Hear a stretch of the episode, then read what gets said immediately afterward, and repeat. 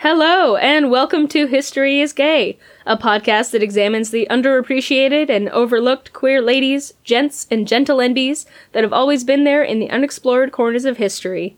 Because history has never been as straight as you think.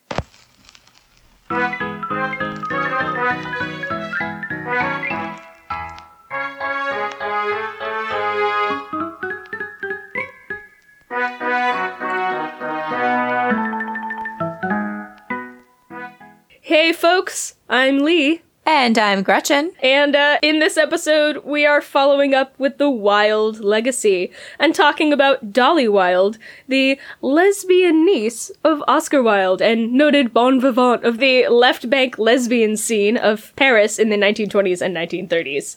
She is said to have had the brains and wit to match her uncle, but instead of writing plays and novels, she made her life itself into a work of art. And some other folks may say that she had the wit and wonder of her uncle and all the loserness of her father. Oh. We didn't talk a lot about Willie Wilde last time, but boy, are we going to talk about him a lot now. Oh, Willie. I think I first heard of her on Tumblr where someone had like a post. It was about Oscar Wilde, and then it had these series of photos of Dolly that was basically just like, oh, hey, she looked exactly like her uncle. And she was also really gay and also really witty. And I've like, I think I reblogged it and was like, Lee, we're going to have to do an episode on her, aren't we? Because she's great. Like, while we were researching this, before we had talked to anybody about doing this too, our like shirt designer V randomly like came into my Twitter DMs. It was like, Lee, have you heard about Oscar Wilde's obscenely lesbian niece? And I'm like, my friendo. And I just literally took a picture of the book that we were reading and sent it to them. Obscenely lesbian. That's a great description. Obscenely lesbian, right? It's fantastic. So this is basically going to be a follow-up-ish in that, like, there's a lot of Oscar Wilde in it, but Dolly is very clearly her own person. So we're really excited to get into it. There will be some content warnings, as usual. There's going to be some discussion about some pretty heavy substance abuse, suicide, depression, potential child abuse. I mean, definitely there's some neglect there, but yeah. And this is going to be a people-focused episode, so we're going to start with a discussion of the social and historical context of the time period. That'll be pretty brief this time because we talked a lot about Oscar Wilde last time, and we have discussed certain aspects of this time period before. Then we will dive into their biography and move on to why we think they're gay. And end the podcast, as always, with How Gay Were They?, our personal ranking for how likely it is that they weren't straight. And we're just going to go ahead and tell you that this is a big one. There's no heterosexuality to be found here. Nope. At all.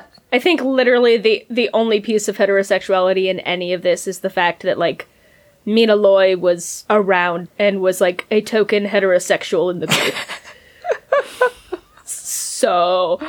Yep, this is just like the life and loves of Dolly Wilde and all of the loves that they had that were each other. Yeah. And oh man. It's an Ouroboros of gay, friends. Oh my gosh, I love that. But before we get into that, we do have an exciting announcement. We've been talking for a very long time about cool shirts that we have coming for you, and now they are out. They are on our store just in time for the holidays. So get your friends, get yourself some cool Geographic Queers gear. Yes, these designs are so lovely. They did such a great job. I've been so excited to share these with the world because they're just beautiful. They're beautiful. Yes. So please go out and buy your loved ones, which includes yourself, a t-shirt or a tank top. This is ocean lesbian, land gay, or coastal bisexual. Yes, I love my coastal bisexual shirt. It's one of my favorite. And they're so soft and comfortable. And I'm not just saying that because we sell them. It's very soft. I'm super sensitive to like scratchy, itchy, stiff things. So if you are enjoying the softness of your shirt, it's because I love you, but also because I selfishly did not want to be uncomfortable wearing shirts for my own podcast. So yeah, we definitely were like, I like this color and want to wear this color and this style of shirt. Yeah, so hopefully you all like them too. Shall we dive right into the... to the Ouroboros of gay? To the Ouroboros of gay. How do you dive into something that just eats itself? Where, like, at what entrance? Is there an entrance point? Okay, if we stay here, we're just never going to leave. And it's probably going to get dirty real quick. So let's move on. Yeah. So yeah, tiny little bit of social historical context, because like Gretchen said, we talked a lot about this too in our modernist episode, but just revisiting the fact that much like London, Paris in the 1920s had homosexuality kind of in vogue. A little bit looser than England at the time, but much like everywhere else in Europe, people didn't really quite know exactly what to do with lesbians. But we had modernism all the rage, and sexual experimentation was the new style. Our book that we're using as our primary source by Joan Schenkar, called Truly Wild, notes that, quote, modern experiments in sexual styles were the specialité de la maison of Paris, and nothing was more modern or more ancient than homosexuality. And again, we're at the point where, like, homosexuality in Paris is more or less something you do, and not yet something you were, but Natalie Barney's circle of friends that included Dolly Wilde and all of these folks really started creating that community and that identity around them. I just realized that when you said circle of friends, I was like, oh, like an Ouroboros of gay. That should be our new... I don't have a circle of queer friends. I have an Ouroboros of gay. Anyways. Oh, man. Guys, just letting you know, it's been a couple of days, I think, for both of us. So I think we're a little bit punchy just because we kind of have to be. So, yeah, it's a good episode for it, though. There was also the advent of a youth culture at this time period, not just in Paris, but in a lot of other metropolitan areas like London and New York. The first decade of the 20th century was really focused on individuality and the self. Mm-hmm. As Joan Schenkar mentions, it consecrated itself to youth culture and to the sort of self-indulgence, which is usually explained away by the term self-consciousness. Self-mythologizing, self-aggrandizing, and at the same time, self-satirizing. Dedicated to performances in living rooms, gender role exchanges, usually these are things like elaborate costumes, enormous silly social games, and the enhancement of experience by chemical means, aka a lot of people doing a lot of drugs. Yeah. It was basically like flapper equivalent of a bunch of hippie kids getting together and doing drugs in the 60s. Yeah. So they called it modernism, and to us, it feels very modern, which is also like a theme that shows up throughout this Truly Wild book by Joan Schenkar, which, before we get into Dolly's biography, we just wanted to make a little bit of a note on this, that it is a fantastic biography. It is actually one of the only complete pieces of information on Dolly, but I will say, like, reading it, there is a lot of editorializing at times. Sometimes the author can get a little bit into, this is exactly how it was because I imagine this is how it could have felt. So just a grain of salt I wanted to put in there. We have a lot of different quotes and letters and writings from these people, but sometimes what we know of these people's lives are interpreted through personal interviews. So not a huge amount of, like, ways to corroborate things. So right. Take with that what you will. I don't know if you had the same kind of experience while reading it. Sometimes I was like, okay, but, like... you can't just say that it seems like. Yeah, it is one of those books where, like, I want to recommend it, but with a lot of caveats. Like, I think it can be kind of difficult to follow the structure of it. But yeah, there's a lot of really good information, and she's not always entirely clear on, like, what is her perception and what is, like, fact.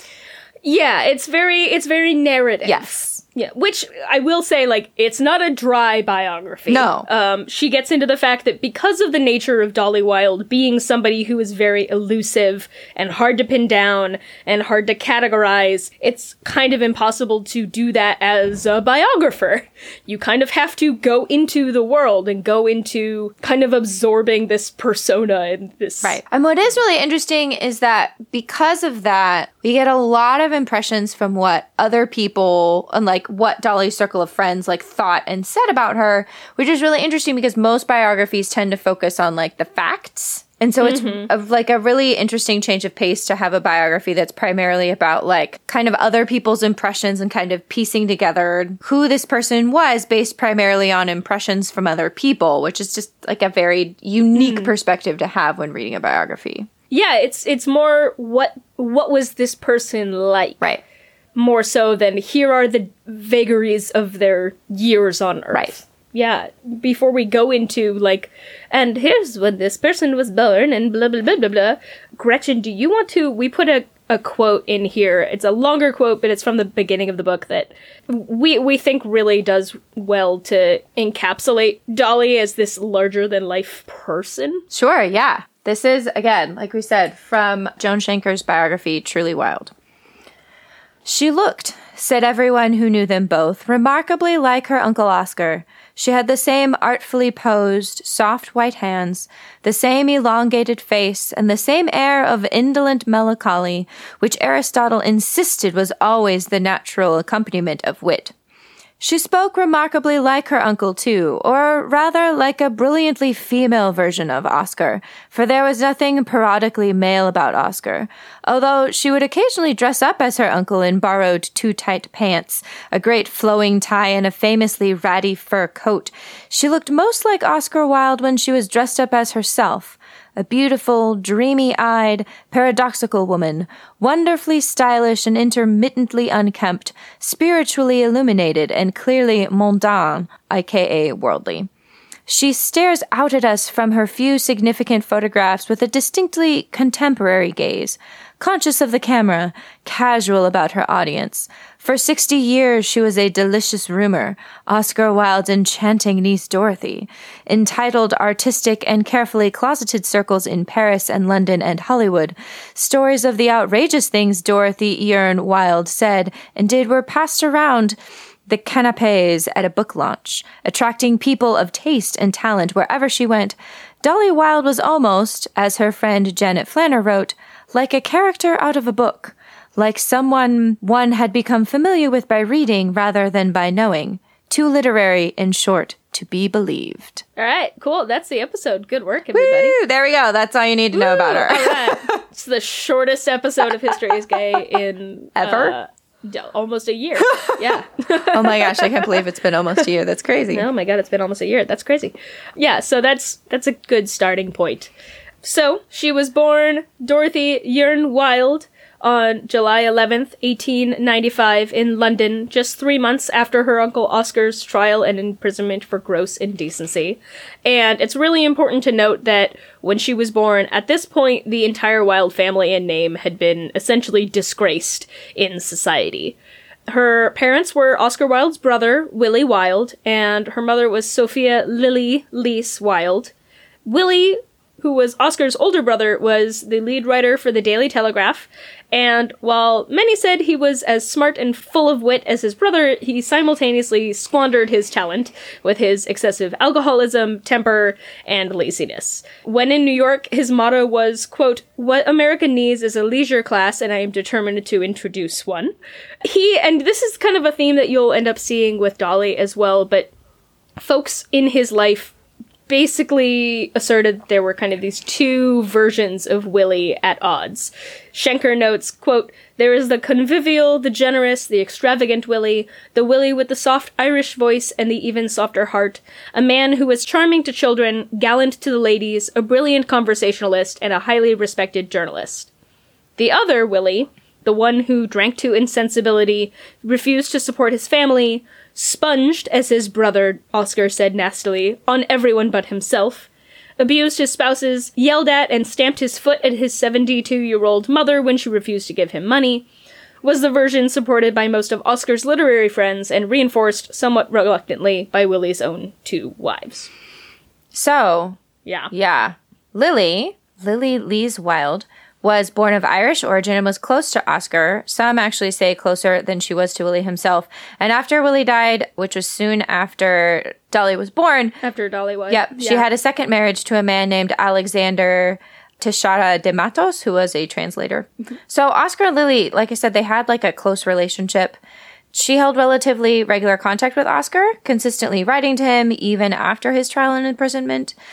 In June of 1895, a month before Dolly was born, Lily wrote to the governor of Pentonville Prison, where Oscar was incarcerated, asking him to give Oscar my fondest love and to tell him, quote, how often I longed to see him. She even visited him at Wandsworth Prison in October of that year, and after Willie's death in 1900, she told Oscar of her plans for her second marriage. She wrote to Moore 80, Oscar's friend, quote, Oscar, who I shall always have a great affection for on account of his touching kindness to me. Oh, yeah, the relationship is really sweet. Oscar even paid the £50 for Lily's lying in fee when Dolly was born, because Willie, being Willie, couldn't pay for it. And Schenkar notes that this characteristic act of generosity was at once material and symbolic, and it cast a long shadow over Dolly's life. So even though she never got an opportunity to meet Oscar, he had a large influence on her from her birth, from the very act of taking care of her mother in what ways he could, from behind prison bars when she was born. Can we say that Willie was being a dick? Yes. I rather think we can. It's an appropriate name. It's very appropriate. Yeah. Yeah, and, like, I loved this little story that, like, years before Dolly was born, even before Oscar's imprisonment, when he was being run out of hotels by the Marquess de Queensberry's people, Lily, when she was 7 months pregnant, she actually provided him with some refuge, and she would, like, bring him into the house and tell Willie to leave and leave him alone. Oh. And he made such an impression on her that he insisted on, quote, shaking hands with Lily to emphasize the special sympathies he felt for her and her coming child. So there's this close relationship even before she comes into existence. And I just really love that. She's like, come here, come into my home. I will put you up. I will get rid of my lousy husband so he can leave you alone for a couple of days. Which is even more touching because both, like, before and after Dolly was born, like, the Willie and Lily... Sorry, that's funny, the Willie and Lily household. I know, every time I wrote it. Oh, man. The Willie and Lily Wilde household, like, they were really poor after Oscar's incarceration, and Lily's relationship with Willie was complicated, fraught. She wrote to Oscar after Willie's death, quote, after 40, one loses some way in the power of being happy. At least I find it so. One has always sad memories of what Willie might have been instead of dying practically unknown and leaving his child to be supported by my sister. Oh. Yeah. Jeez. Yeah. So, yeah, early on they lived with Oscar and Willie's mother, Lady Jane Wilde, also known as Speranza. So this was Dolly's grandmother. And their situation only worsened with Oscar's conviction. And they... were really getting the brunt of his complete fall from grace. They must have really been feeling like they were suffering an undeserved punishment. Right, because Wilde's wife and children changed their name. Like, went by, was it her maiden name? Holland. Yep. Yeah, Vivian Holland, Constance Holland, and Cyril Holland. Right, so the only living, Wilde family members were Willie and Lily and Dolly. So, yeah they would have faced the brunt of the, shame to the Wilde name, which is bullshit. They had to deal with that. Yeah, well, and Willie, because he was alcoholic and irresponsible and, as Schenkar notes, increasingly degenerate, he even ended up resorting to selling Oscar's belongings for, any money that he could get. He was just, purloining his coat and all of his belongings, and it was like, man, can you be less shitty, please? Right. It's okay, because he died soon, so... And there's really not a lot known about Dolly's young life, because she just, refused to talk about her childhood. It's even hard to tell what Dolly's relationship was like with her mother, Lily, because... Lily, while calling her my beloved daughter in her will and saying, telling Oscar that Dolly would have a fair share in the family brains, apparently, Dolly was shuffled in and out of the home in her infancy and first few years and suffered abandonment and neglect. And so here we go. Here's our first content warning for, neglect and everything. So March 14th, 1896, they left a 9-month-old Dolly alone in their new house and went and visited Kent because, according to Lily, the baby was sick. So that just makes you leave the baby? A 9-month-old baby alone? Oh my gosh. Okay. Yep. Yeah. It was also noted that, later, not quite sure exactly how far after this, but she was apparently put out to nurse and was only returned to the house at age 3. So first couple of years, right, it was like, all right, let's go to my sister, have you taken care of, let's go to these places. So she was just kind of shuffled around to various family or people that they knew. Mm-hmm. Yeah, and at age 4, when Willie died, she was placed in a convent, possibly in England or even Ireland. And Lily wrote to Oscar that Dolly was well and happy and being supported by Lily's sisters, who were paying Willie and Lily's rent after Speranza's death. And apparently this convent was a country convent and was essentially the rough religious equivalent of a temporary foster home. So, yeah, she was basically sent away to be raised by strangers in a convent that was not a great place to live. Yeah, and this, Dolly's feelings of abandonment and, moving from place to place would follow her throughout her entire life. Mm-hmm. One interesting thing I wanted to note is that there's, only one surviving photo of Dolly as a baby, and she's sitting on her mother's lap, and it's when she, as a baby, was really sick. So, there's, that's, literally the only family photo that we have of her. There's also some question about what her relationship with her stepfather, Teixeira, was. Schenkar asserts that he seemed to be impressed by Dolly and her intelligence, writing about her in his biography in later years that she, quote, had read all about Huxley and Darwin before she was 16, but she kind of takes the fact that Dolly was very, very silent on the subject of Tex and her mother and her own relationship with them to suggest that there could have been some sort of sexual abuse going on.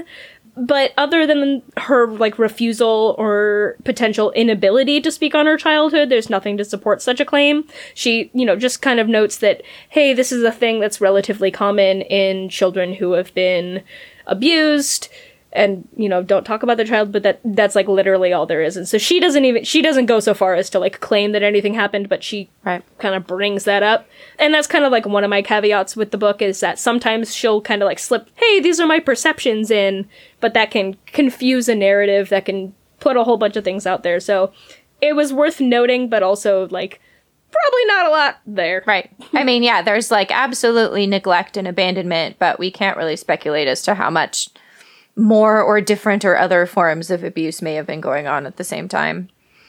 Apparently, the only story Dolly ever really told from her childhood was a kind of a disturbing anecdote she told to Bettina Bergery that when she was very young, she liked to take lumps of sugar, dip them in Lily's perfume, and eat them? Yeah. Yeah, Schenkar called it an attempt to incorporate her mother, that Lily was very pretty and that was her way of and this is also first instance of baby Lily intoxicating herself. Oh, I don't know. Oh, right, because there was probably, there was a lot of alcoholism in her childhood too.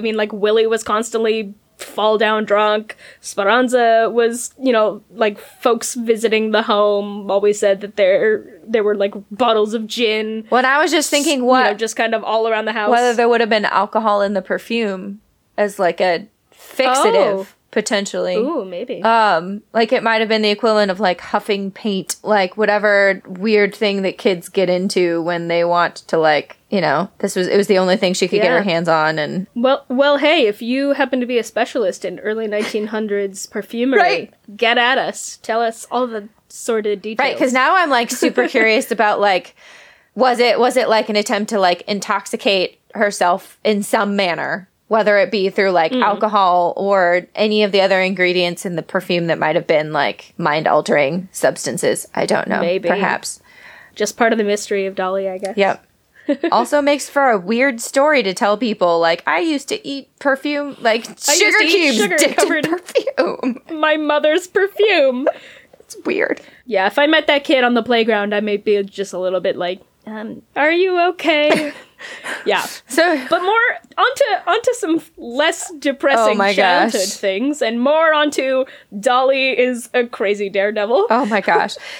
Yeah. So the next we know of Dolly, she's 19 years old, and it's 1914, and she runs away to France to drive an ambulance during World War I, and then lived in Paris for basically most of the rest of her life. This was sparked by her love of automobile driving and being a daredevil. Sami Sato. Can you say Asami Sato? Like, exactly. Like, this chapter of the biography starts with talking about how there was nothing else that gave Dolly the exhilaration, like driving around like a daredevil, which, by the way, she never had her own car. She always borrowed her friends' cars. And I was just sitting here, I think I literally wrote in the margins, just like, can you say Isami Sato? Yep. She likes, because I've seen her described as liking, like, fast cars and adventurous women. And I'm like, you mean like Isami Sato, who liked to drive fast cars and was, like, in love with the Avatar? Yeah. So Schenkar notes, driving was a sensual experience for her. A speeding vehicle produced the same fine, high feeling of carelessness, the same obliterating rush of blood, the same, as Dolly said, volupté as her emergency seductions. Which we'll get into, because that's such a great phrase. Emergency seductions. Yeah, she also was a big fan of, like, sending very hurried and exclamatory telegrams, which is how she ran away from home. She literally left. She was like, bye, I'm going on an adventure. She left in such a rush that she only had time, or maybe just wanted to, because this was Dolly's style, sent a one-word telegram that was literally just all caps with an exclamation point, sailing, to her mother. And she would continue to send these kind of dramatic telegrams all her life. This woman is the most extra, and I love her so much. She's so extra. Oh, my God. Yeah, and when she was in Paris, when she joined, you know, became an ambulance driver, she specifically joined this, like, big group of Anglo-American women who became ambulance drivers, and they all share an apartment. She had this apartment with, like, 4 other women drivers, and they were really close, and they, like, traveled together, and they did all this stuff, and it just makes me really happy. She's pretty great. So she apparently reveled in attracting both men and women, but was primarily attracted to women. I think we only really know of her having, like, intimate relationships with women, and never married, despite being proposed to by several men.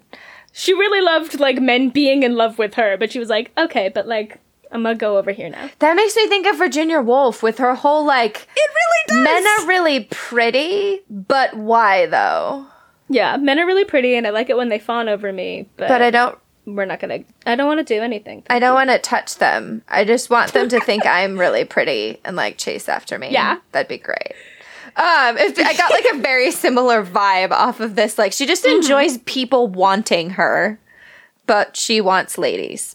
Yeah. So she kind of, like, drifted through her 20s after the war, lived in and out of suitcases and hotel suites, borrowed apartments and spare bedrooms.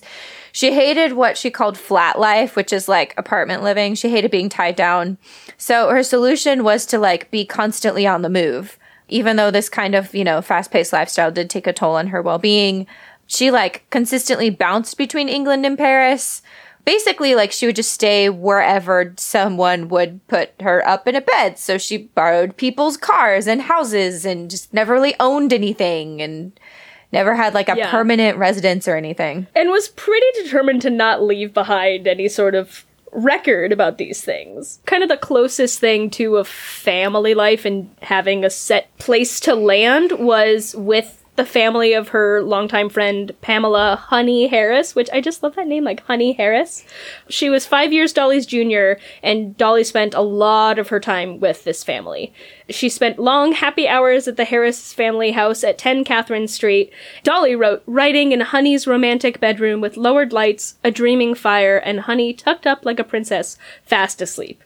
Dolly adored Honey, but there's nothing to suggest that they were ever anything more than absolutely the best of friends. This was very clearly a close but platonic relationship, which that's something that I really love, is that we're going to get a whole lot into, oh man, all of the ladies that Dolly and all of these other ladies dated. It's a big Ouroboros of gay, but this is also just, like, this really wholesome friendship, which is really great. And everyone in the entire Harris family loved Dolly, and much like everyone else in her life, talked about her all the time. And the Harris homes she spent time in, there were several, are kind of, like I said, the closest she got to achieving some sort of family life she kind of at once seemed attracted to and yet constantly ran away from for the high life in Paris. And I say high life, like, metaphorically and literally. Also, literally. Yeah. Dolly even appeared in one of Lady Cara Harris's, who was Honey Harris's mother's, films. called Treason's Bargain. And Honey's parents even wanted them to be together and hoped that Honey and Dolly were lovers, but Honey was very sadly straight. She was like, this is my favorite letter from Honey to Dolly, where she writes, "We are longing to see you. Please change your dinner jacket for a frilly blouse on the boat. I am very anti-lesbian, having been slightly in love with a gentleman farmer lately." AKA, like, I love you, Dolly, and would be a lesbian with you if I could, but gosh, I just love men so much. Also, change your jacket into something prettier. Could you not look like a dude? Could you not look like a giant lesbo? I would. For this boat dinner. I like that it's because, like, I've been slightly in love with a gentleman farmer. So it's kind of like, can you not look like a lesbian? Because there's this dude I like, and maybe I would be uncomfortable with you dressing more like a dude. So can you dress more like a woman? Yeah, that's the best use of anti-lesbian I've ever seen. It's like not what you would think of. It's very much just like anti-lesbian of like, I'm fine, but I'm not about it. Yeah, but they like traveled together, they issued joint invitations to parties together, and later on in her life, Dolly actually spent a lot of her time recuperating from her various troubles and stressors in Paris while she was at the Harris homes. And fun fact, there are even more connections between Dolly and Oscar's life. The Harrises had actually been connected to Oscar as well. Honey Harris's paternal grandparents actually lived right next to Oscar and Constance Wilde and spoke with them daily when they were living there. Which, I mean, there's just even more connections that are coming down the pipeline. Yeah, absolutely. So yeah, so Dolly's mother passed away in 1922 at the age of 62, and this resulted in a small inheritance and the introduction of a pretty important person into Dolly's life, Tancred Borenius, which is, like, the coolest name ever. So this was a guy who was an art historian, and he was the executor of her inheritance. He was well-off and well-connected, and he essentially took her under his wing. And he's actually ultimately the person who kind of introduced Dolly into this scene of social elites of the 1920s Paris salons. I mean, the fact that she had this, like, reputation as being part of the Wilde family and that she was also full of wit did a fair amount, but he was kind of the one who brought her in and, you know, was like, oh, here's my friend of a friend, and have you met Dolly Wilde yet? Schenkar notes, Dolly then, in late 1922, was a drifting 27-year-old with a flat to drift back to. So this is, like, her only time of actually, she, like, got an apartment very shortly after her mother's death. And, like, that's, like, one of the only records, like, actual, like, records on paper in, like, an official sense. Like, that and, like, you know, her, like, death certificate are, like, the only things. She was parentless, she had a tiny income, and she had her mother's executor, the art historian, to help her with it. Yeah. And throughout her life, she drank a lot, she was addicted to heroin, suffered some pretty intense depression. She actually went through several unsuccessful detox attempts. After one such attempt, she actually emerged from the home where she had been going to detox with a new addiction to sleeping pills, peraldehyde, which was then available over the counter, and was consistently both flaunting and trying to hide her vices depending on who she was with. She tended to be more outright about it while she was in Paris, while trying to hide her habits while she was in London with the Harrises. So she had this kind of consistent torn between two selves and two lives. According to Schenkar, Dolly was all her life both a vividly social woman and a recluse in depressed or determined self-exile. Her twinned and mutually exclusive desires for, on the one hand, ballrooms bursting with beaded beauties, and two, a bookish life in a country bed, pursued her like yoked furies. Even extending to her own home life, she vacillated between country and city, sets of friends, sets of habits, even ways of thinking. She used drugs, as one does, to escape mental illness, telling her lover, Natalie Barney, that she had, quote, an understanding of things that is almost too knife-like in its inevitable suffering, unquote.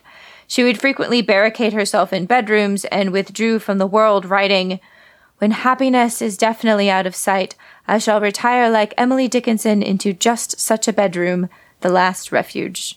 Which is very fitting because Emily Dickinson was also queer. Yeah. Yes. Yeah. We'll get to her.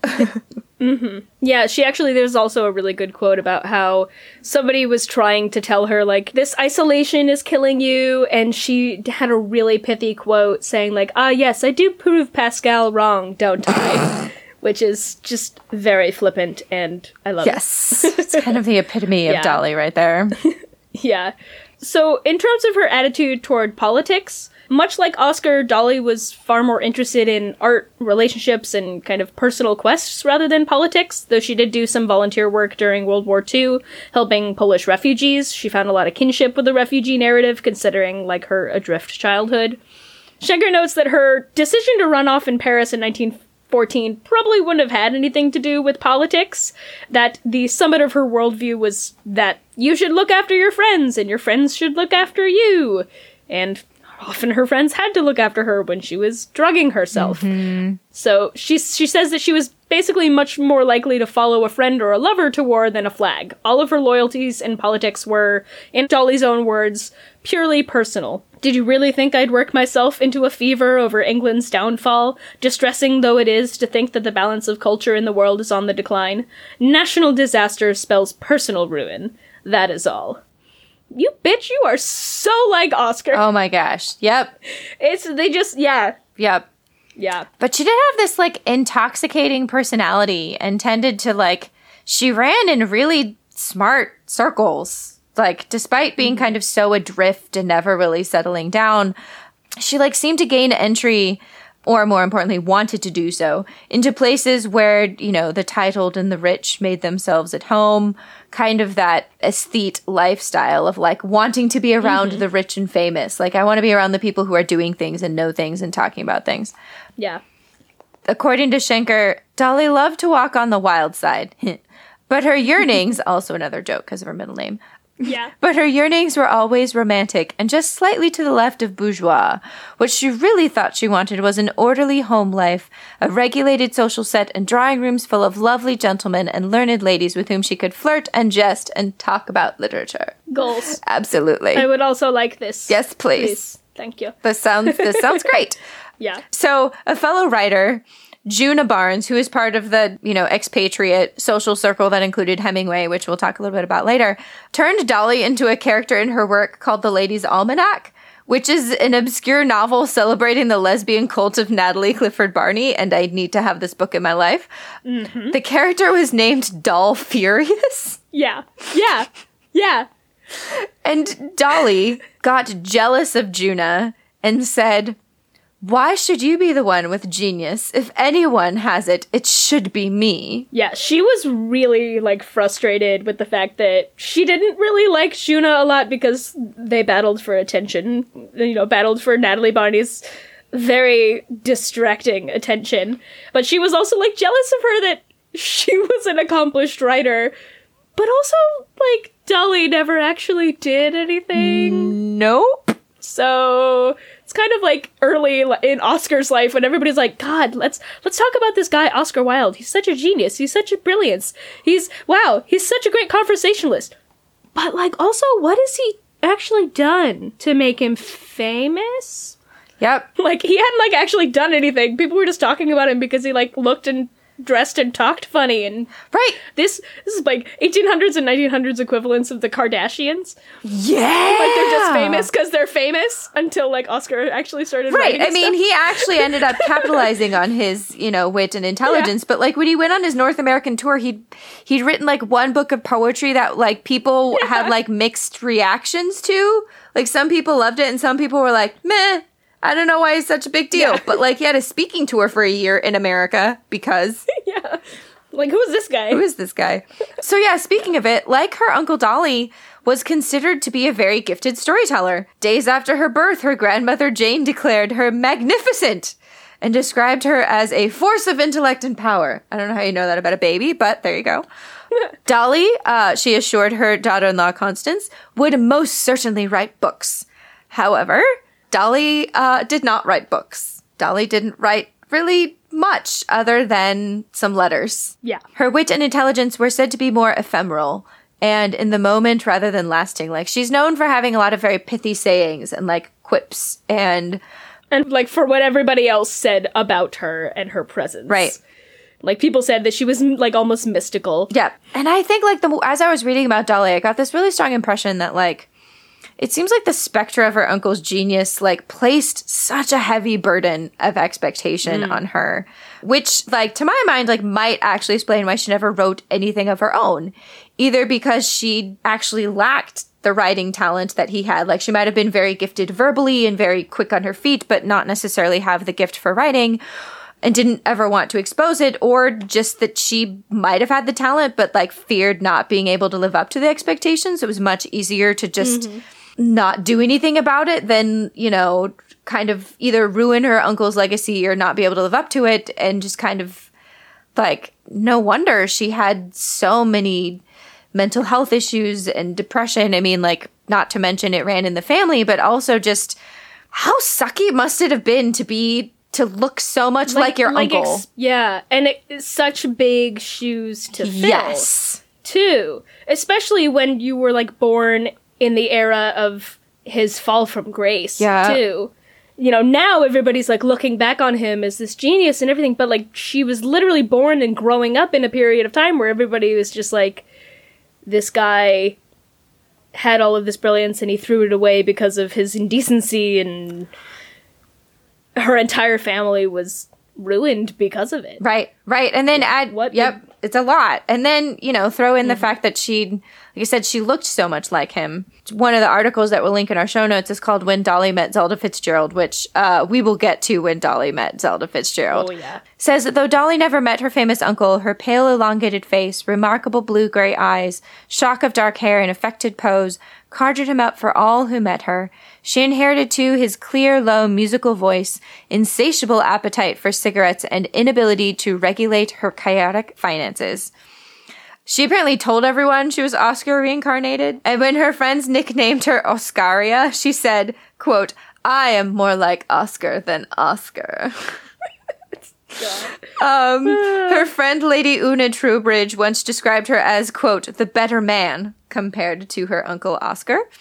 In her Letter from Paris column in July 1930, Janet Flanner, who we will get to, the Paris correspondent of The New Yorker, described Dolly attending a masque dressed as Oscar as, quote, "looking both important and earnest," which is such a delightful pun. It really is. It's so great. Yeah. I love you, Janet Flanner. I love you. Yeah. Oh, God. When H.G. Wells bumped into her, I mean, I read that so casually, as if it's a normal thing to bump into H.G. Wells. H.G. Wells. Just randomly bumped into her at a Paris club. Declared himself, quote, "delighted to at last meet a feminine Wilde," unquote. Yeah, I really liked this one. I mean, like we said, right, most of what we know about Dolly is from people bumping into her or meeting her and just being so enthralled with her immediately. So Cecil Beaton, upon meeting her, originally criticized her for her fashion choices, very much like Walter Pater did to Oscar upon meeting him, saying that she wore, quote, "vitriolic purple" and, quote, "reclined like a decadent Roman empress." Oh my God, I love her. Her, quote, "oyster face," which I'm just gonna put a pin in that unintentional pun, that it was plastered with powder, but that when she spoke, he became supremely impressed with her, that, like, Oscar's wit was just kind of oozing out of her. He said that Dolly, never expecting that she might have inherited her uncle's wit, continually managed to say clever, funny things as if by a fluke. Oh, I love that she wore vitriolic purple and reclined like a decadent Roman empress. Like, oh my God, right? I love you. And that somebody described her with an oyster face. I mean, just thinking of the Virginia Woolf, more true than he knew. More true indeed. Than he knew, or maybe he did know and he was saying it on purpose. You never know. You never know. So yeah, she was also obsessed with literature, specifically with Byron. Bettina Bergery said that Dolly's, quote, "real backbone" was Byron, and that she felt her parentage with him. She often emulated his romantic behavior and, like, the chaotic elements of his poetry, and she always aspired to live as close to literary inspiration as she could. Whenever she, like, dispensed advice, it was always couched in, like, literary references, and so if she couldn't write a book, she was determined to essentially live one. She was once quoted as saying, "Good literature is really my favorite drug of all." Write that on my tombstone. Not that I do drugs, but, like, absolutely. Yeah. And like in terms of Dolly's writing or lack thereof, she did some translations and she dabbled like a tiny little bit in poetry, but you know, like you were surmising, Gretchen, she was worried that she really didn't have a knack for it, and so she kind of stopped. So really most of what we have left of her actual writing is some translations, a short travel diary, which is so funny because the nature of her writing is like she could write about what she did that day in really short things and then spend like an entire 3 pages talking about the hair on this woman or man's head across from her at a lunch or something like that. Like what she focused on was really great. Like read the book, guys. There's a lot of interesting stuff in here that we can never fit in. But she was very deliberate about not leaving behind much trace of her life, other than the hundreds of letters that she sent to people. And so her lover, Natalie Barney, was determined to essentially immortalize her after her death. Which brings us to the end of life and death. As the 1930s went on, Dolly struggled more and more with her addictions and mental health and continually isolated herself. In 1939, at the age of 44, she was diagnosed with breast cancer and sought alternative treatments rather than surgery. Kind of refusing to accept her diagnosis, she went bathing in Lourdes and declared her, quote, troublesome cysts to be shrunken. How you'd know that? Denial. Right? Like, sure. In 1940, when the Germans were approaching Paris, she fled back to England. And in April of 1941, she died of indeterminate causes, likely either from the cancer itself or a drug overdose. We're not entirely certain. She had attempted suicide 4 times previously, and one was nearly successful. So, I mean, she could have potentially overdosed. They're just not entirely sure. This is my favorite quote about her death. Her lover, Natalie Barney, said, "Just as no one's presence could be as present as hers, so no one's absence could be so absent." Which is just like, what a beautiful way, and sad, but like beautiful way to put that. Another friend, Victor Cunard, diplomat and Times correspondent in Venice, stated that Dolly carried on with undiminished wit the family tradition of conversational brilliance, and concluded, "Epigram and paradox are the weapons of the Wilde family, and none of its members has used them more humanely nor more effectively than Dorothy." That was after her death. Yeah, so like I mentioned before, we'll get into the nature of Natalie Barney and Dolly's relationship, but despite the fact that it could be relatively tempestuous, Natalie truly loved Dolly, and on the 3rd anniversary of her death, she actually wrote to, you know, she continued up writing to Honey Harris, Dolly's friend, and said, "My thoughts have gone out in search of your thoughts all these months, and especially during April's. April is the cruelest month. As since April 1941, when we left off living for the doubtful pleasure of surviving." Wow. Like, yeah, like how completely devastated and affected she was by the death of Dolly. So she was absolutely determined to save Dolly from herself. And she wasn't able to do it in life, but she could, in a way, do it in her death. She wanted to rescue her for posterity. Which Dolly certainly made Natalie have her work cut out for her. She was like constantly destroying telegrams and letters and notes and trying to erase her history. But Natalie succeeded and privately published a book in 1951 called In Memory of Dorothy Yearn Wilde, Oscaria. And she paid for the publication using some of the money from Dolly's estate. And in it, Dolly is presented through the remembrances of 12 of her fervent friends and casual acquaintances. And it also includes many of her letters to her friends and lovers. And that actually is privately published. Like, you have to go to like a very private library archive in Paris to go and read that, which Joan Schenkar did. And a lot of what we get from this book is through, oddly enough, interviews with Natalie Barney's, like, housekeeper. Yes. Like, at, like, 97 years old, be like, "Tell me about Dolly Wilde, please." That's great. So that brings us to, why do we think they're gay? And the answer is, she dated a lot of ladies. Like, yeah, a lot. So this is the part of the episode where we talk about groups of queer women who have all dated each other, and that this idea of like, I've dated all of the queer women that I know in my town apparently goes all the way back to like the early 1900s. Like, this has been a thing for a really long time, guys. And it's like mainly centered around one woman, whose name is Natalie Clifford Barney. Yeah. We'll do a whole episode on her. Yeah, we're going to get to her at the end of this list, but we wanted to leave, I guess, the best and most lurid till last. Right.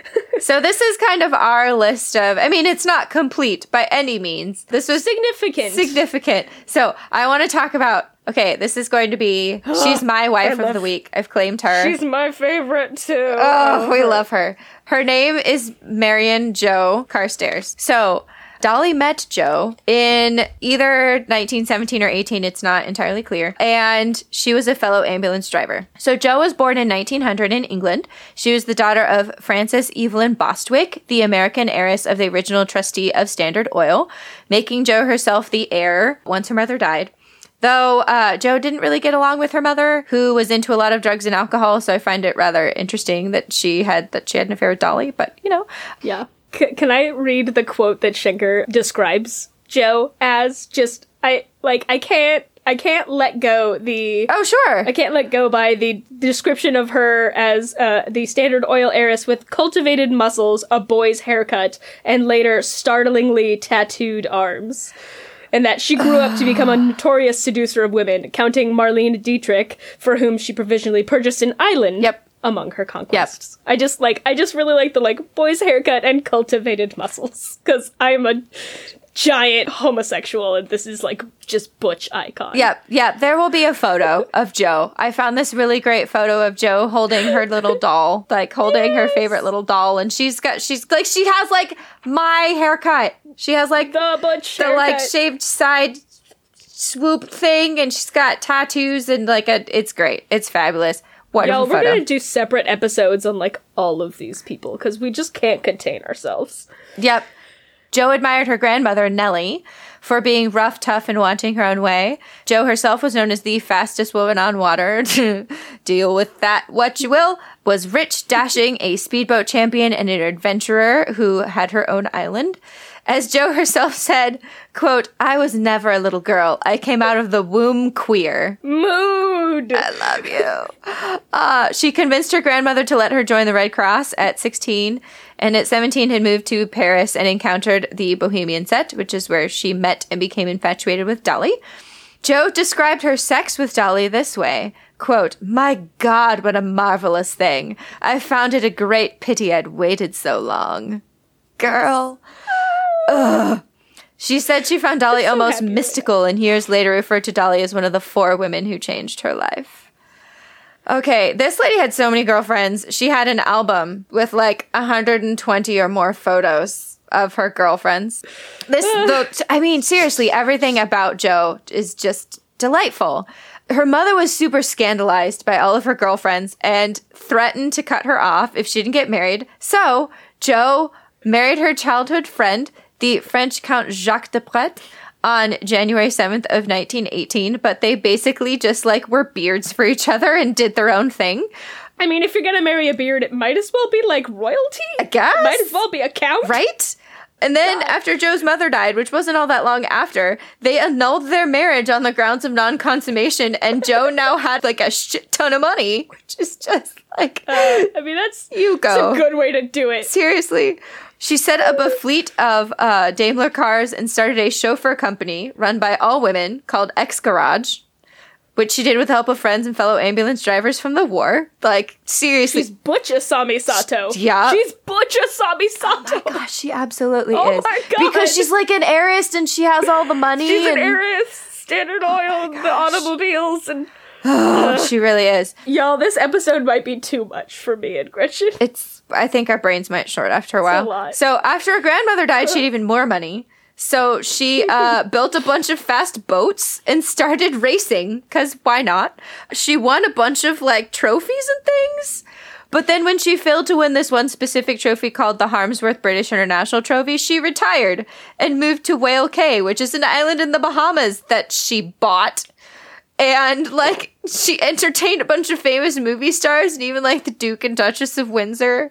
And that was when she had, she had an affair with Marlene Dietrich, which, you guys will remember from our Stars of a Bygone Era episode. In 1975, she sold Whale Cay and moved to Miami. Although she still... Why would you, sell your own island to move to Florida? To Miami. God. Retire on your... die on your own island. Right...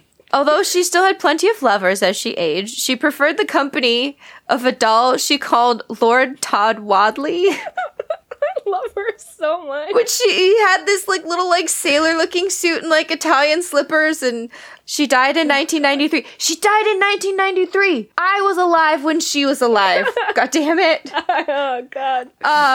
Same. Like, but when she died, she had her ashes and those of her doll like cremated and buried together. What a weird, awesome lady. I love Jo Carstairs. Oh, man. I want to be, like, that is, like, senior citizen goals.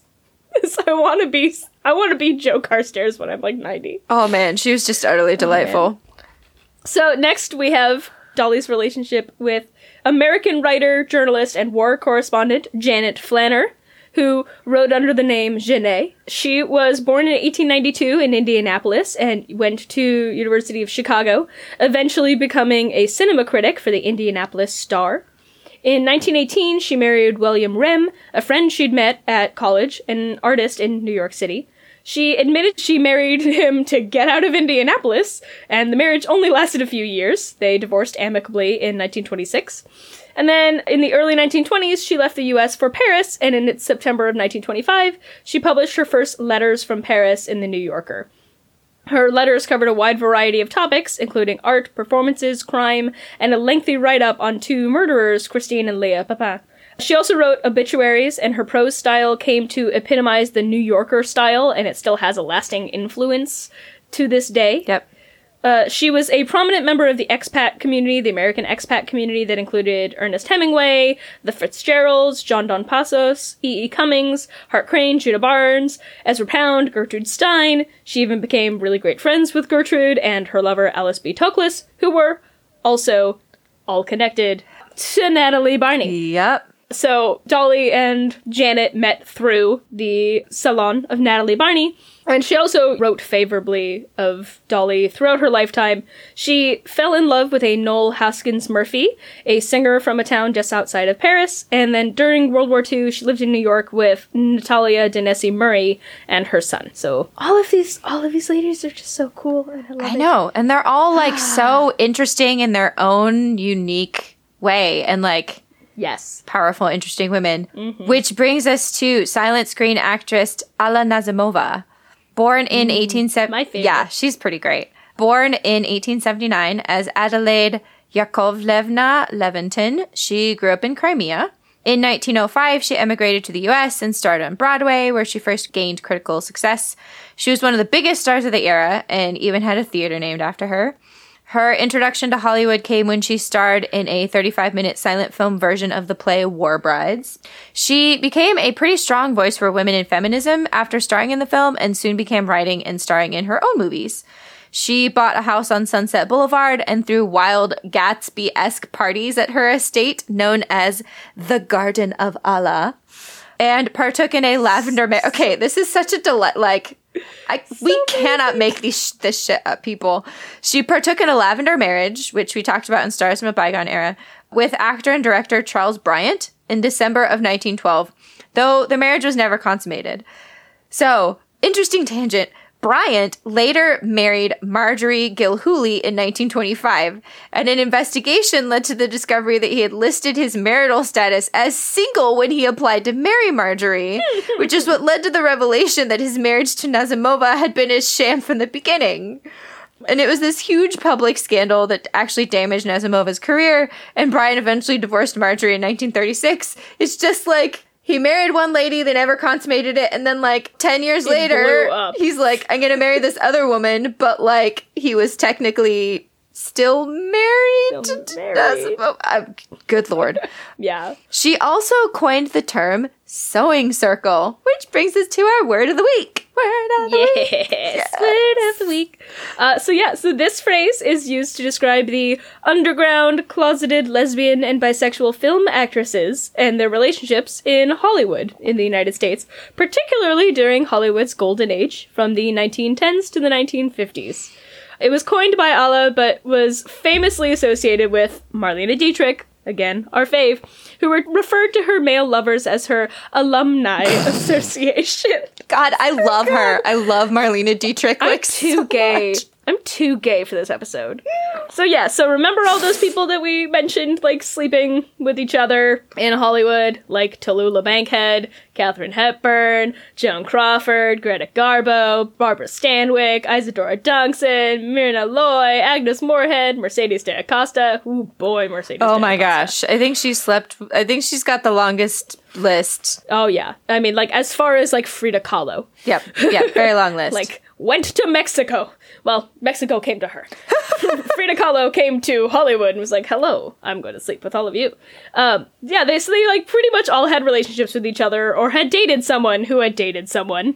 I mean, this is like, if anybody's watched The L Word, it was the chart. Yeah.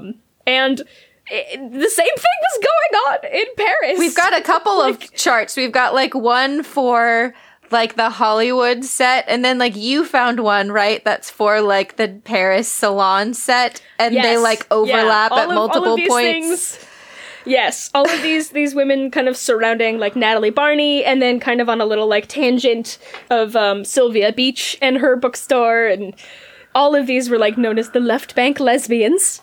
All of these women that we've basically been talking about. So yeah, Otto Straddle literally has a chart that we're going to include in our show notes. We will be doing probably several episodes on the sewing circle, because it's a lot. Can you not? Yeah. So yeah, they met at one another's houses for lunch, conversation, and possibilities. The sewing circle sometimes met at the house of Dolores Del Rio, then married to Cedric Gibbons, the MGM art director. So this is just one of those tidbits we wanted to throw in. Del Rio is pretty much forgotten now, but apparently her great beauty sent Orson Welles and Eric Maria Remarque, both of whom her lovers, into near paroxysms of praise. So just all of these ladies, lesbians, bisexuals, enjoying each other. And if you don't know the name Eric Maria Remarque, he is the author of All Quiet on the Western Front, which was like the notorious like anti-war narrative from World War II. But yeah, back to Alla. So as well as Dolly, she also had relationships with Eva La Gallienne, again Mercedes de Acosta, and Dorothy Asner. And as she aged and her career started to wane, she grew bolder about proclaiming her sexuality, and her films became edgier. She and Dolly actually met and had their relationship and ended their relationship in, I think it was 1925. It was like a quick flame that lasted like a year. And what was super, super interesting is that Alla actually wrote, produced, and starred in her own film version of Salome. Again, connecting everybody back to Wilde. And this was like one of the first American art films, and it drew heavily from the illustrations for Oscar's book, done by Aubrey Beardsley. And it was said to have basically had an all-gay cast, and it was critically panned and a commercial failure at the time, but became a film festival favorite for years afterwards. Right. I just kind of love that she basically required everyone involved, everyone on screen, to be gay. It was like, no, all of you must be gay. That's the only way this movie's getting made. It's the only media I ever want to watch. Yep. So she lost a lot of money because it was kind of a failure. She sold her house to a company that turned it into a hotel, and then she died of coronary thrombosis at the age of 66 in a room of the hotel that had once been her home. Yeah, which is really sad. And that brings us to Zelda Fitzgerald. This is great. AKA wife of F. Scott Fitzgerald. Speaking of Gatsby and things. Right? Oh, man. So Dolly, we mentioned emergency seductions earlier, so Dolly specialized in these. And apparently this happened to be one night when she made a pass at Zelda at a party. F. Scott captured the scene unflatteringly, surprise, surprise, in a scene in his novel Tender as the Night, which memorialized Dolly as the lesbian seductress Vivian Taube. So this scene was actually cut from the final published manuscript. However, we do have the excerpt of what was deleted. You can still find it. And so we're going to read this for you. An hour later, he came out of somewhere to a taxi whither they had preceded him, and found Wanda limp and drunk in Miss Taube's arm.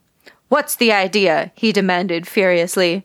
Miss Taube smiled at him. Wanda opened her eyes sleepily and said, "Hello."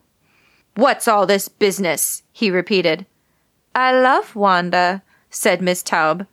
"Vivian is a nice girl," said Wanda. "Come sit here with us."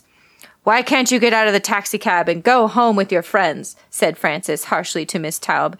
"You know you have no business to do this. She's tight." "I love Wanda," repeated Miss Taube good-naturedly. "I don't care. Please get out." In answer, Wanda drew the girl close to her again, whereupon, in a spasm of fury, Francis opened the door, took her by the arm, and before the girl understood his purpose, deposited her in a sitting position on the curb.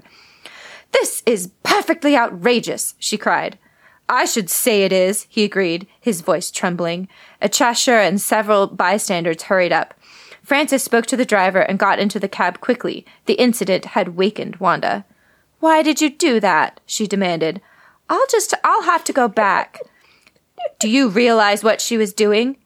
Vivian's a nice girl. Vivian's a..." Just dashes. That's all she wrote. That's all she wrote. That's all we've got. Yeah, I love that, like, Dolly has this penchant for just, like, showing up in people's writing, right? Like, yep. She shows up in this. She also, I mean, tangentially, but, like, mostly around Natalie Barney's whole crew, but, like, they all showed up in Radcliffe Hall's The Well of Loneliness as well. Just all of these people were more characters from a book than they were real people. Yep. But they were real people. Like, no wonder we always slip up when we talk about people on this show. And we're like, oh, yeah, well, we're going to talk about these characters. I mean, real people from history. Like, because they all live ridiculous lives. It's great. Like, nobody just sits in their house and watches Netflix. We get all of this amazing stuff. I know. It's great. Yep. I just love that she made a pass at Zelda and that F. Scott didn't like it. Like, right. Fuck you, F. Scott. I'm not a big fan of F. Scott. I love it. I'm pretty sure if I'm remembering correctly, like, Oscar had tried to make a pass at F. Scott at one point as well. Right. So, like, Oscar made a pass at F. Scott, and Dolly made a pass at Zelda. Just those Wildes can't resist the Fitzgerald. I guess they both have similar tastes. I guess for. They just kind of, like, double-teamed this married couple. Okay, but what if that had happened in real life, though? What if you have, like, uncle and niece, like... The true bonding adventure. If Oscar and Dolly had ever actually met. Oh, they could be such beautiful wing people. Oh my gosh, they really would be. They really could have. Oh. All right. Okay, the last one before we get to the biggin. We have cellist, singer, and actor Gwen Farrar. She was born in 1899 and trained as a cellist. She became famous after World War I in partnership with Nora Blaney, doing variety shows and cabarets in London, and she acted in many plays and 3 films as well. And when her father died, she became independently wealthy, and she was great friends with a whole bunch of people, including British lesbian poet Radcliffe Hall, our favorite, Butch Osamu Sato, Jo Carstairs, and that whole set, and she has been romantically linked with actor Tallulah Bankhead, as well as... Dolly Wilde. Big surprise that we see these, like, repeated names coming up. Wow, God, I wonder what they could have all been doing with each other. Just big sewing. They were sewing. So they were sewing and making daisy chains together, which is also, like, another word for the whole sewing circle area, like, the whole sewing circle thing. They also called it the game of daisy chain to see if they could just try to link each other. They were working. They were who each person was sleeping with, keeping their hands busy. Oh God. Gwen described Dolly as a jolly and high-spirited woman with many friends, and Gwen died after a brief illness in December of 1944. Right. All right. That brings us... Oh, the big one. Natalie Clifford Barney. That brings us...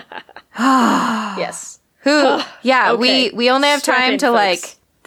This is really, like, super brief. But we will do. Yeah, we will come back to her. So this is Dolly's longest relationship, from June 1927 until her death. And this was with the love of her life, lesbian American expatriate writer Natalie Clifford Barney, the host of the best-known literary salons in Paris of the 20th century. So she's an expatriate, and she was 2 decades Dolly's senior, so she liked him a lot older. And she had a self-professed obsession with Oscar. Yep. She was born in October 1876 in Dayton, Ohio. And Gretchen, do you want to tell us a little bit more about her influences? Yeah, her influences were both Oscar and her mother. the painter Alice Pike Barney. Okay, so side note, I promise you this relates.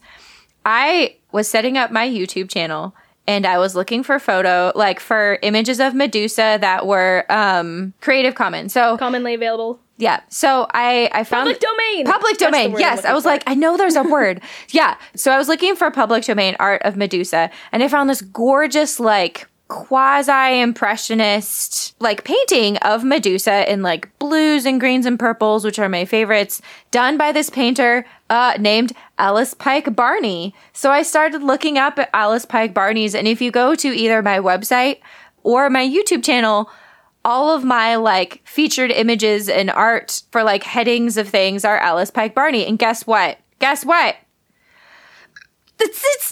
Barney's mom! Like... It all comes back to the Ouroboros of gay. Oh my gosh. Like everything in your lives from now on will always filter back to Natalie Clifford Barney. Right? Which then connects to Dolly Wilde and Oscar Wilde, and it's just like... We're not going to be able to get away from making an Ouroboros of gay shirt. No, we have to. Are we? No. We have to. No. We have to. Absolutely agree. So yeah, so she was obsessed with Oscar because she met Oscar when she was 6 years old. She was holidaying, or... if you're Natalie Clifford Barney, holidaying with her mother. And he was actually on his American tour at the time, giving a lecture in Long Beach, New York. And she was, at the time, being, like, chased by she's, like, 6 years old, and she's being chased by these, like, terrible, taunting boys. And she runs into Oscar, and he scooped her up and then sat her down on his knee and comforted her by telling her a story. Oh. I know. Like, when she was 10, she insisted on being painted as Oscar's happy prince. And we'll include that, like, on our show notes as this adorable painting. And she, like, wrote a letter to him while he was in Reading prison and served on boards that commemorated his life and death. As an adult, she had a fling with the poet Olive Custance, who was Oscar's one-time rival for the affections of poet John Gray. Right? Yeah, Olive... After the trial and incarceration of Oscar... Olive then married Lord Alfred Douglas. Yep. And like, through Olive, like, Natalie, like, befriended Lord Alfred Douglas. Like, oh my gosh. Like, it's just all over the place. It's just ridiculous. We don't have a huge amount of time left, so we're going to get into Natalie Barney in detail when we do an entire episode on her, because we will have to do an entire episode on her and her entire set. Oh my gosh. But as a brief rundown, her salon, which was held at 20 Rue Jacob, was, quote, the longest running and most unusual salon in all of Europe, a place where lesbian assignations and appointments with academicians could exist in a kind of cheerful, cross-pollinating cognitive dissonance, due as much to Natalie's brilliant social sense, developed intellectual interests, and lion-hunting tendencies. Her openly lesbian sexual tastes put her outside the pale of society, yet she established a distinct community of her own, into which the very people who initially excluded her wanted, in the end, to be invited. She wrote, "I left society before it left me." I mean, that's goals. How baller is that? Y'all don't like me, I'm going to create, like, the coolest party in town, and you're going to beg me to get in, and I'm going to say no. Exactly! Yes! Ugh, I love her. Yeah, Truman Capote once described Natalie's salon as, quote, the all-time ultimate gallery of all the famous dykes from 1880 to 1935, or thereabouts. I want to be Natalie Barney when I grow up. That'd be great. Yeah. So, Claude Mauriac once referred to her as the Pope of Lesbos. And Dolly dubbed the community of friends and lovers that surrounded them the Knights of Natalie's Round Table. Everything was, like, I was reading this book and I was like, I don't know how we're going to do this episode on Dolly, because... like, half of all of the information on Dolly is just Natalie. How are we going to do this episode without it just being a Natalie Barney and Friends episode? So we're going to do a Natalie Barney and Friends episode. But for now, let's focus on the relationship. And we need to call Natalie it that because of Barney Dolly. And Friends. We need to call it Natalie Barney and Friends. All right, folks, when we eventually get to that, remind us of that on Twitter, please, because we have the memories of goldfish. I'm writing this down. Unless Gretchen is writing it down. All right, so their relationship. So they met in June 1927 at one of Barney's salon parties and fell in love.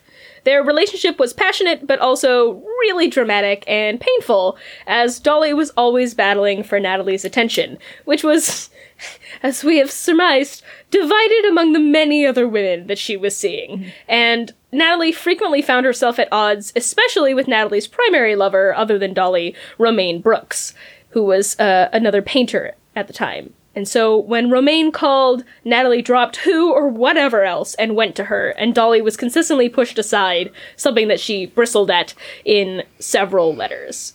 Like, I know we're going to move on to this, but Schenkar actually said that Natalie was known to have 3 was her favorite number. She wanted kind of always to be having 3 affairs at any one time. So this is the kind of, like, very painful relationship that Dolly found herself in. And I mean, as somebody with abandonment issues, oh honey, like, yep. Yeah. Natalie said that she was so lazy that she never revoked a friendship once she made it, and usually didn't relinquish a relationship once sexual connections were over, which made her a dangerously overextended lover. She once said to Dolly she, quote, preferred her body to her thoughts, which is really kind of shitty, because she was just kind of, like, superly focused on sex, and she would, like, complain that her other lovers were more interested in, like, mon amour versus corps à corps. Like, God, can we just stop talking for a while and have more sex? Which has got to be really hard for Dolly, because, like, she so much traded on being, like, witty and intelligent and interesting. Yeah, exactly. Yeah. Their relationship constantly had ups and downs, and Dolly consistently had conflicting and extreme feelings. Like, in one moment, Natalie was the queen of her heart, and in the next, she was, like, stabbed through by her unfaithfulness. In one of her letters, she writes, "It was more than kind of you to leave me so many things, just when I needed, though the pretty little watch was extravagant of you. I could have wished your kindness to have gone even further and not left evidences of your other love in the book by my bed, amongst the writing paper, etc. Horrid stabs, unnecessary hurt.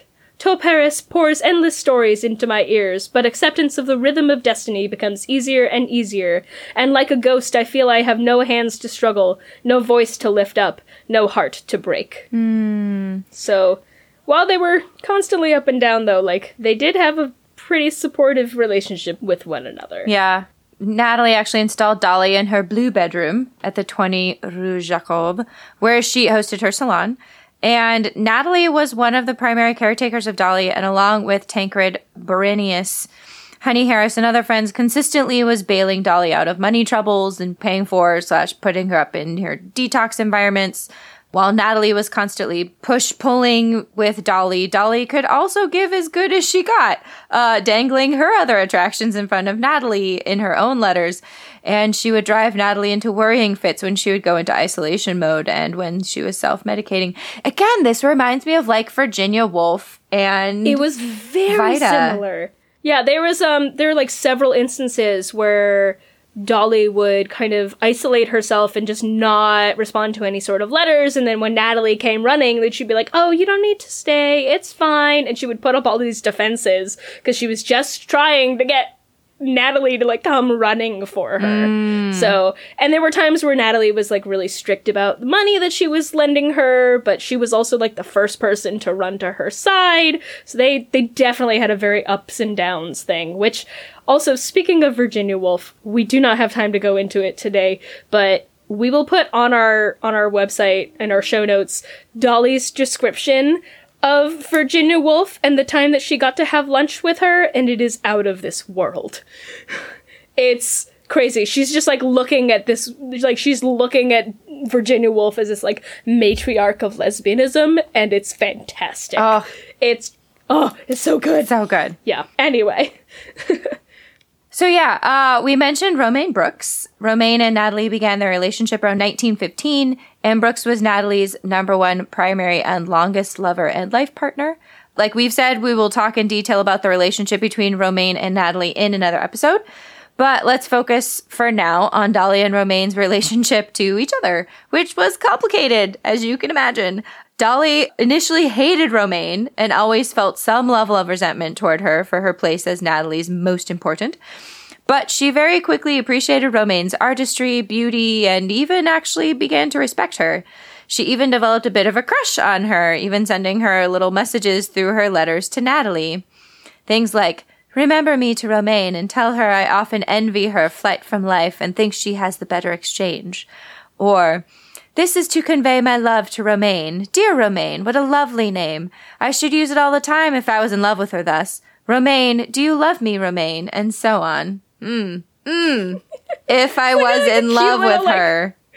It's like such a cute little schoolgirl crush. And she's sending these in like her letters to her lover's lover. Into her lover about her lover's lover. She'd be like, "Hey, lady I'm sleeping with, can you tell your other lover how much I think she's pretty and lovely and wonderful? I don't want to tell her, but you tell her while you two are in bed. Also, I kind of hate you for the fact that you guys are always in bed together. Never mind, it's fine." It's fine. That's like, it's like emotional whiplash.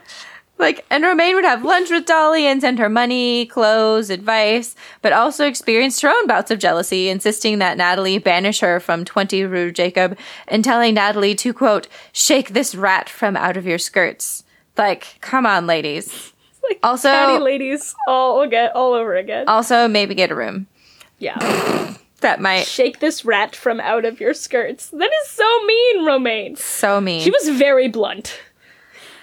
So Natalie also had affairs with, as mentioned, you're going to recognize some of these names again. Olive Custance, Colette, of recent film adaptation fame, played by Keira Knightley, Djuna Barnes, Renee Vivian, and Lucy Delarue Madrus, who said of Natalie, "My joy and my pain, my death and my life, my blonde bitch." It's just, I had to stick that in there because it's so good. It is so good. Ugh. All right, folks. So we just wanted to throw in as like the very last cherry on top some of the choice quotes or sections of letters from Dolly Wilde. So we'll just kind of alternate. So in a letter to Natalie, which shows like her extraness even when it came down to the look of her letters. "What has been your mood lately? Too tired and busy even to be unfaithful to me? I am a darting trout, shifting, glancing, and flashing iridescent tail in 100 pleasant pools. What a horrid pen, so thick and insensitive, it's taking away even the frivolity of this handwriting. Dearest, all serious thoughts lie under this layer of white lacy paper." There's an entire chapter in this book about, like, actually the way that Dolly wrote and, like, her handwriting and the pens that she liked and the type of paper that she liked. She also, like, borrowed paper and stationery and pens from all of her friends and refused to go out and, like, buy her own. Does not surprise me. Yeah.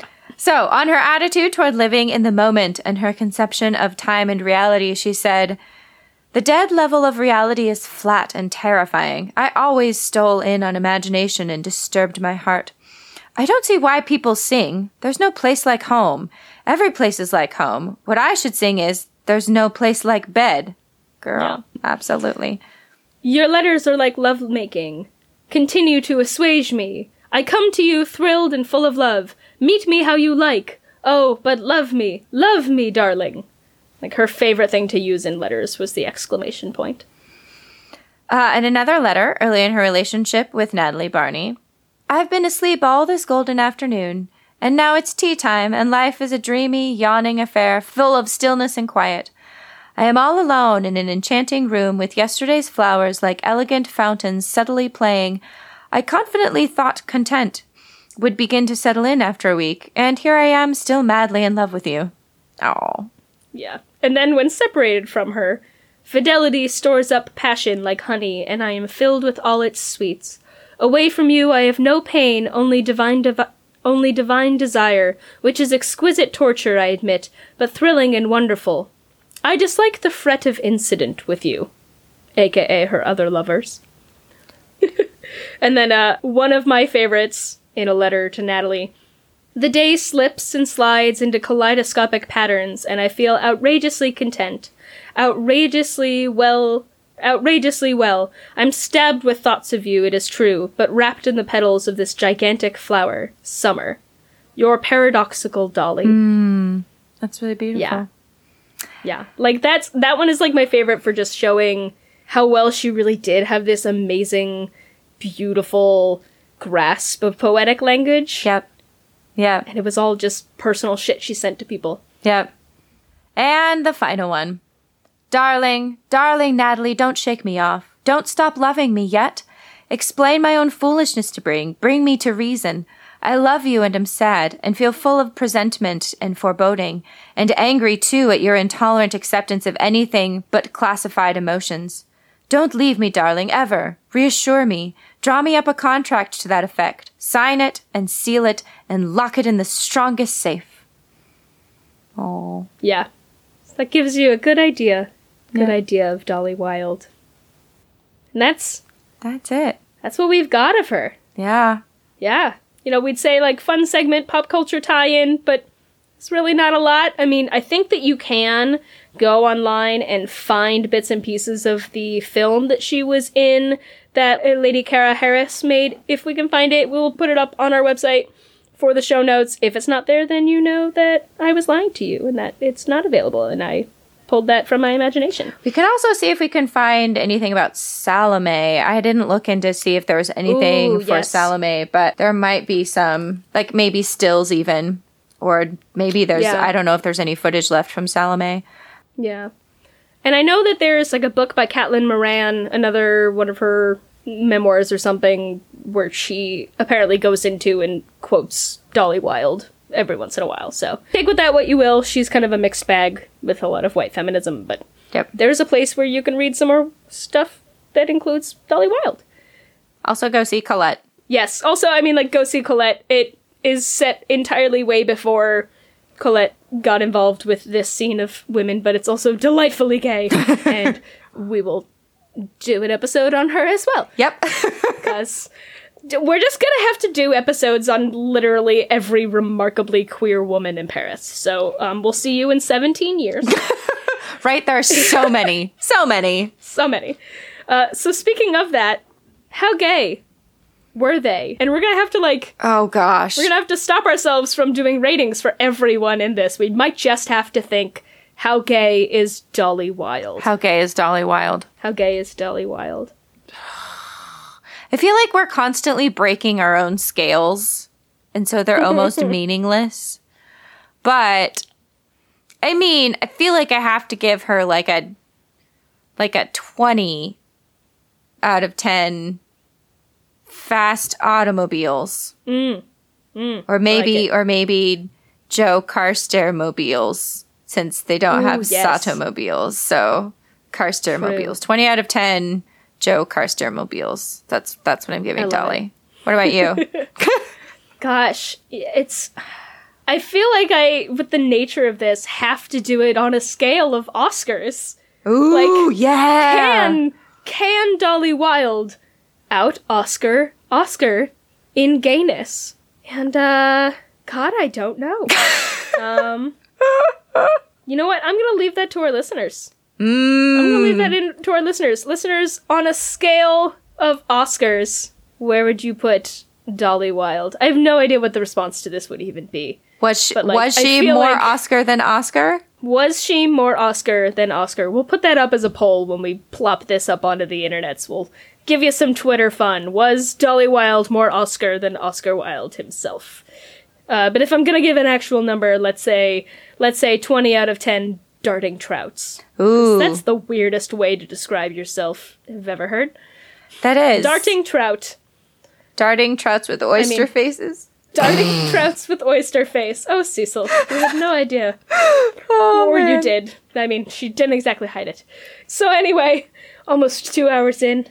And we said we thought this was going to be a short episode. Wah, wah. We say it every time. You said that. I did. I never said that.